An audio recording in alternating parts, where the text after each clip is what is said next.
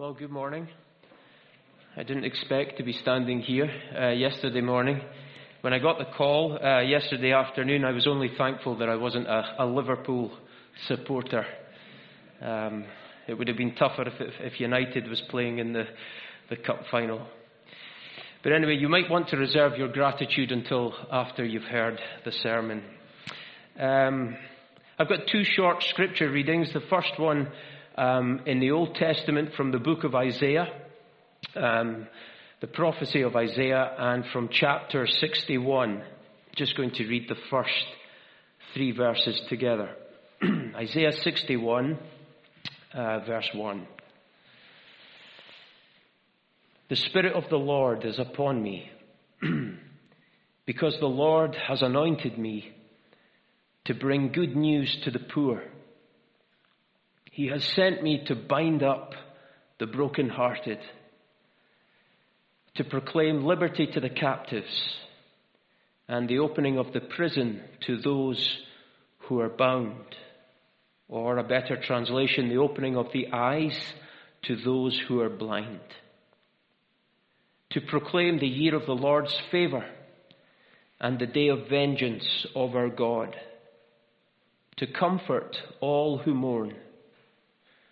To grant to those who mourn in Zion, to give them a beautiful headdress instead of ashes, the oil of gladness instead of mourning, the garment of praise instead of a faint spirit, that they may be called oaks of righteousness, the planting of the Lord, that he may be glorified. And then the second reading is in Luke's Gospel, chapter four. Um, some seven hundred or so years after Isaiah sixty-one was written, uh, here in Luke chapter four, verse sixteen, we find Jesus, and he's in Nazareth, in his hometown. And uh, let's pick up from verse sixteen. Jesus came to Nazareth, where he had been brought up. And as was his custom, he went to the synagogue on the Sabbath day, and he stood up to read. And the scroll of the prophet Isaiah was given to him. He unrolled the scroll and found the place where it was written, "The Spirit of the Lord is upon me, because he has anointed me to proclaim good news to the poor. He has sent me to proclaim liberty to the captives and recovering of sight to the blind, to set at liberty those who are oppressed, to proclaim the year of the Lord's favor."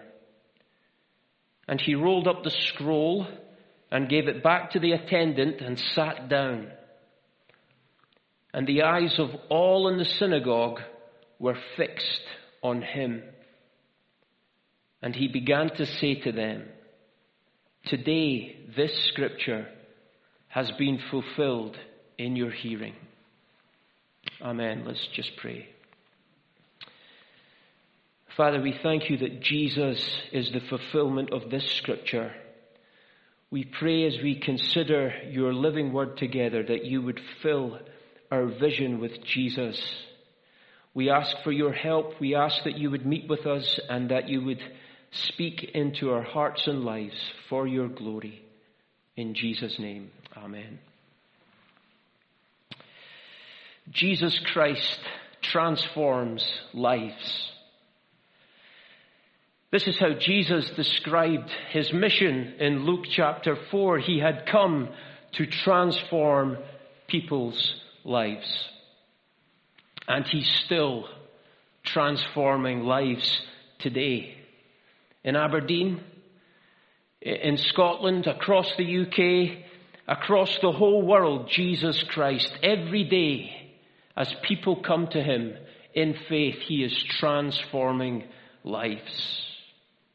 Here's how the Bible describes the transformation that Jesus brings. Paul in Second Corinthians five, verse seventeen, writes this, "If anyone is in Christ, he, she is a new creation, a new creature. The old has passed away. Behold, the new has come. That person, says the Bible, becomes a new creature, a completely new creation. Their life is completely transformed by Jesus. And so today, in a very simple way, and hopefully very short, from Isaiah sixty-one, I want to look at four ways that Jesus transforms a person's life. In Luke chapter four, Jesus stood up in the synagogue in Nazareth, and he read from Isaiah sixty-one, and he announces his mission, and it is a mission of transformation. Reading from Isaiah, fifty, uh, Isaiah sixty-one, he is declaring that he is the fulfillment of that scripture. He is declaring that he is the Messiah. And from Isaiah sixty-one, there are four different aspects of how Jesus transforms a person's life, and, and they're on the screen behind me. So aspect number one, from verse one, we read in Isaiah sixty-one, Jesus came to bring good news to the poor. Now this is the spiritually poor. It's not the materially poor. Uh, to the spiritually bankrupt, those who have no credit with God. And so here is point number one, that Jesus transforms the spiritually bankrupt. Um, now, I have to admit, I, I've got an illustration here, and I'm, I'm rather embarrassed about this illustration because it must have been in the news when I uh, preached this sermon uh, a wee while ago. But it's about Katie Price, um, the former glamour model, uh, the so-called celebrity T V star. And uh, you can understand why I'm embarrassed. And it's a good job my wife's not here Um, to, to hear me use this illustration, but you don't need to tell her when, when you see her. What happens in Hebron stays in Hebron. Um, but Katie Price, uh, I don't know how long ago it was, but she was declared bankrupt. Now, I, I don't read the tabloids. I, I don't follow celebrity gossip. I, I, I'm not a fan of that whole celebrity gossip culture. But at one point, uh, Katie Price was reckoned to have amassed a fortune of over forty million pounds. And all gone. Now, whether she spent it all on plastic surgery or, or, or whatever else, I don't know. But she had to appear in court. And she was declared bankrupt. She could not pay her debts. She had lost or wasted what wealth she once had. had. Now, there is something far worse than standing before the court and being declared financially bankrupt. And it is to one day at the end of life, in the next life, to stand before God and to be declared spiritually bankrupt. Because we are all spiritually bankrupt before God, because of our sin.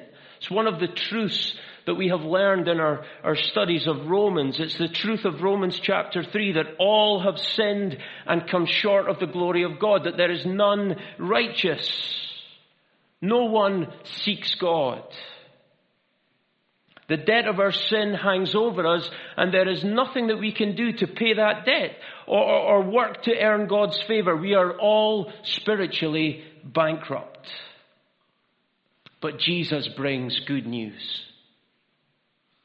And what is this good news? Well, well listen to what Isaiah writes in, in verse two of chapter sixty-one. Jesus had come to proclaim the year of the Lord's favor. The year of the Lord's favor. What does that phrase mean? Well, Isaiah's readers, those in Israel at that time, would have understood the phrase because it related to what God called the year of Jubilee. And you can read about that back in the Old Testament in, in Leviticus in chapter twenty-five. Now, we should all be familiar with uh, the concept of, of Jubilee, especially um, this coming week. It's a time of celebration. It's a, a special anniversary. twenty-five years is a silver jubilee. fifty years golden jubilee. sixty years diamond jubilee. And next weekend we will all celebrate the Queen's platinum jubilee. seventy years since she ascended the throne. Now, I hope you can all come to the Jubilee Street Party on, on Friday and also to the, uh, the, the, the service on Sunday that, that the choir will sing at. But if you go back to the book of Leviticus, when God introduced a year of Jubilee, which was a golden Jubilee, every fifty years throughout the land of Israel, do you know what happened? All debts were cancelled. Imagine that. Imagine waking up this morning and going to your banking app on your phone. And your mortgage, it's gone. It's just wiped out. Imagine that feeling. And the car loan that you had, it's gone too. And the credit card bill that you'd amassed, it's all wiped out. People who were bankrupt had all their debts cancelled. They were relieved of the burden of their debt. How would that make you feel? To have that weight lifted off of you. What else happened in the year of Jubilee? All slaves were set free. All captives were released. It was a year of liberty throughout the whole land of Israel. It was the year of the Lord's favor. That's the meaning behind the phrase. People's lives were transformed. And this is how Jesus describes his mission. He had come to transform the lives of the spiritually bankrupt, to cancel our debts. Not our financial debts, but the debt of our sin that hangs over us. And the price that he paid to cancel our debt, he took our debt upon himself.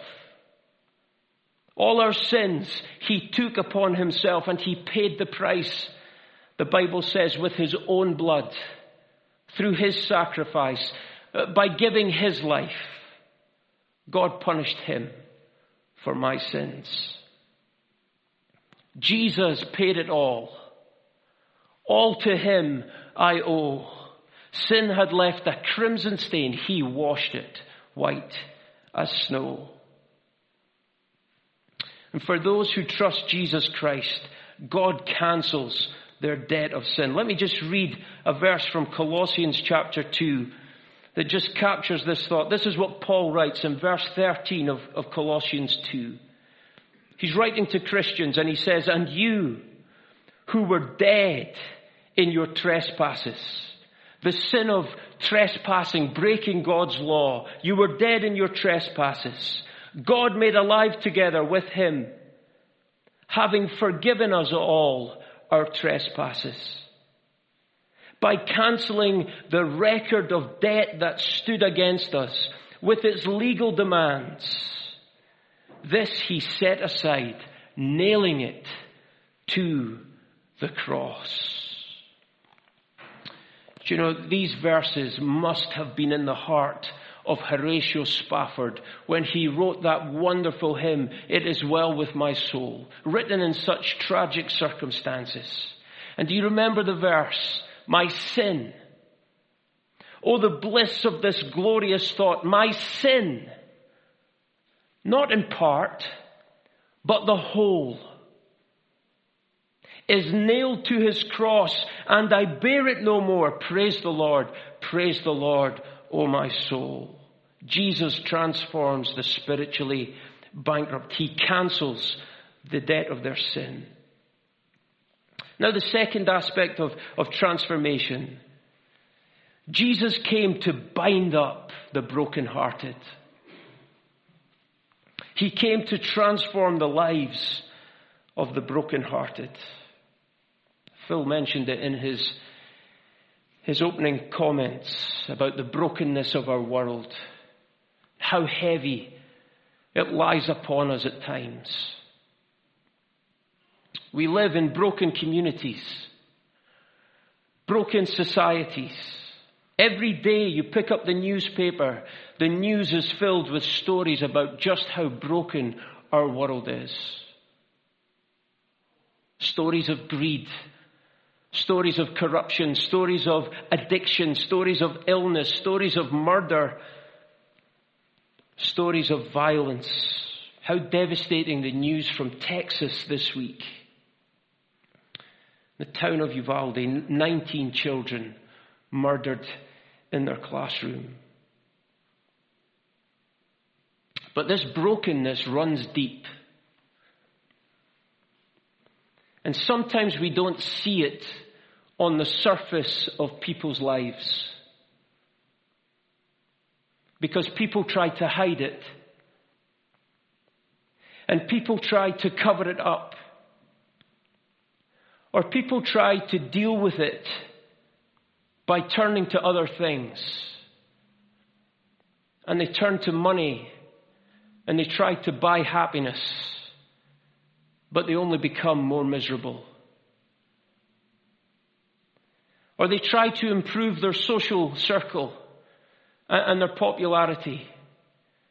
Or they turn to sex or, or to alcohol or, or to drugs as a way of escape.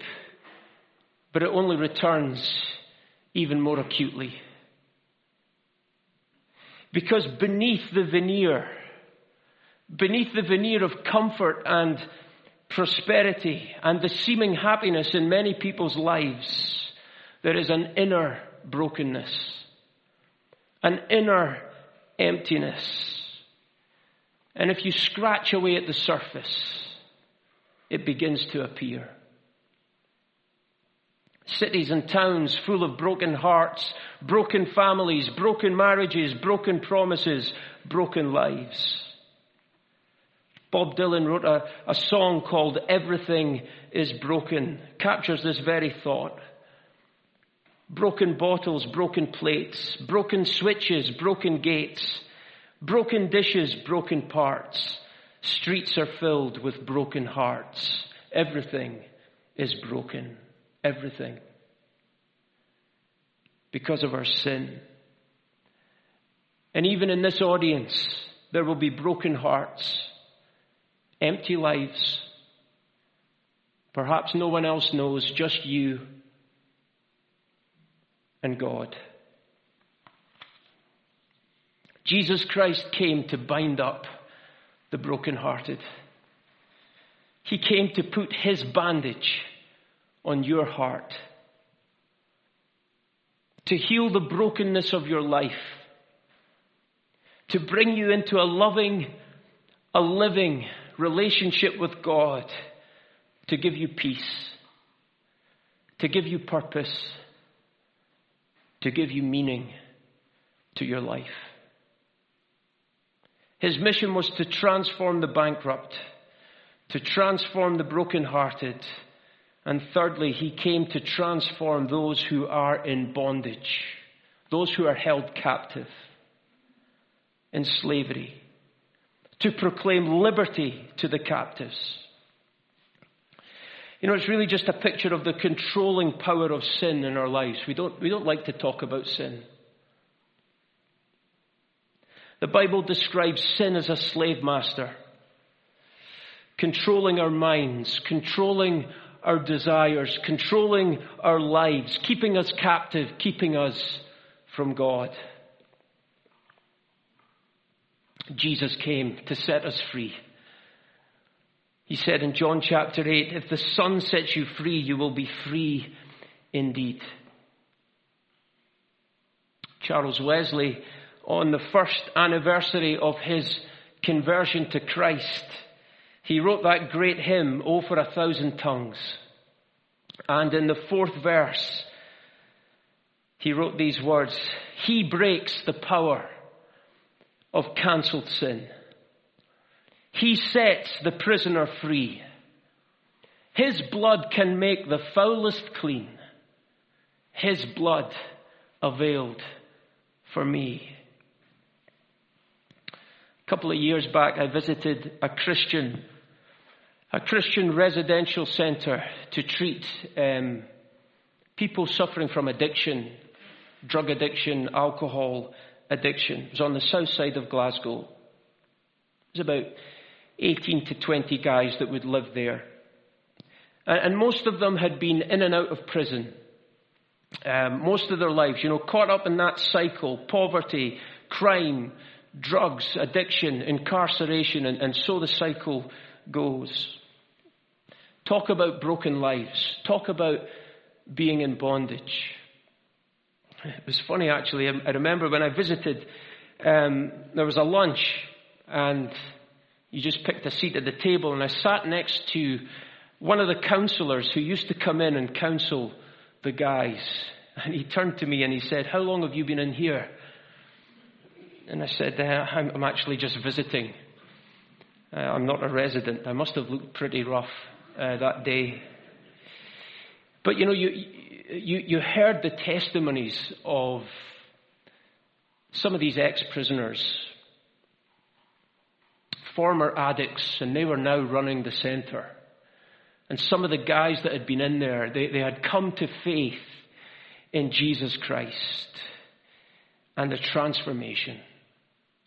He sets the prisoner free. He heals the brokenhearted. He cancels the debt of the bankrupt. And finally, he opens the eyes of the blind. You know, it was said about Jesus before He, uh, before he was born, before he lived on the earth, it was said that he would give light. He would give light to those who sit in darkness and in the shadow of death. And only God can open your eyes to see the beauty of Jesus Christ, the beauty of the Savior. Only God can take you out of the darkness of death and sin and bring you into the light and life of trusting Jesus Christ. Only God can open your heart. I mentioned a couple of weeks back, uh, preaching on, on Romans ten, that uh, uh, attending a, a Christian conference, I met a man who was a former jihadi. Uh, A Muslim from Tunisia. And he was at one point in his life being trained to take lives, being trained in the mountains of North Africa in terrorism, prepared to give his own life until someone gave him a Bible and he read it for himself. And God opened his eyes, opened his eyes to see Jesus Christ. Jesus transformed his life. Now, now he's one of the uh, the church leaders in, in Tunisia, an amazing man. But this is the transforming power of Jesus Christ. Only Jesus can cancel the debt of your sin. Only Jesus can truly bind up your broken heart. Only Jesus can set you free from the bondage of sin. Only Jesus can open your blind eyes to see the truth and the light of his saving power. This is not empty, man-made religion. Your life will not be transformed by church attendance. Your life will not be transformed by trying to turn over a new leaf or simply by trying to live a better life. It is only by surrendering your life to Jesus Christ that you will be truly transformed. And it's the beginning of a process. Paul writes in Second Corinthians chapter three, again writing to Christians, he says, "We are all being transformed into the same image." That God is transforming each one of us into the image of his Son, Jesus Christ. And how are you getting on with that? Are you growing more like Jesus as you live your Christian life? Or are you stagnating? Well, this is the mission of Jesus. He transforms lives. He transforms the bankrupt. He transforms the brokenhearted. He transforms those who are in bondage to sin. And he transforms the blind. May God bless his word. Let's close in prayer.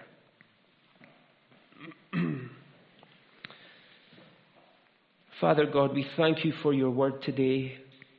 And we stand amazed in the presence of Jesus the Nazarene.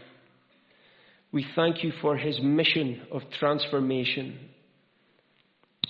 We thank you that he transforms lives by your grace, in your mercy, through his sacrifice on the cross, through the power of your Holy Spirit, living and dwelling in your people.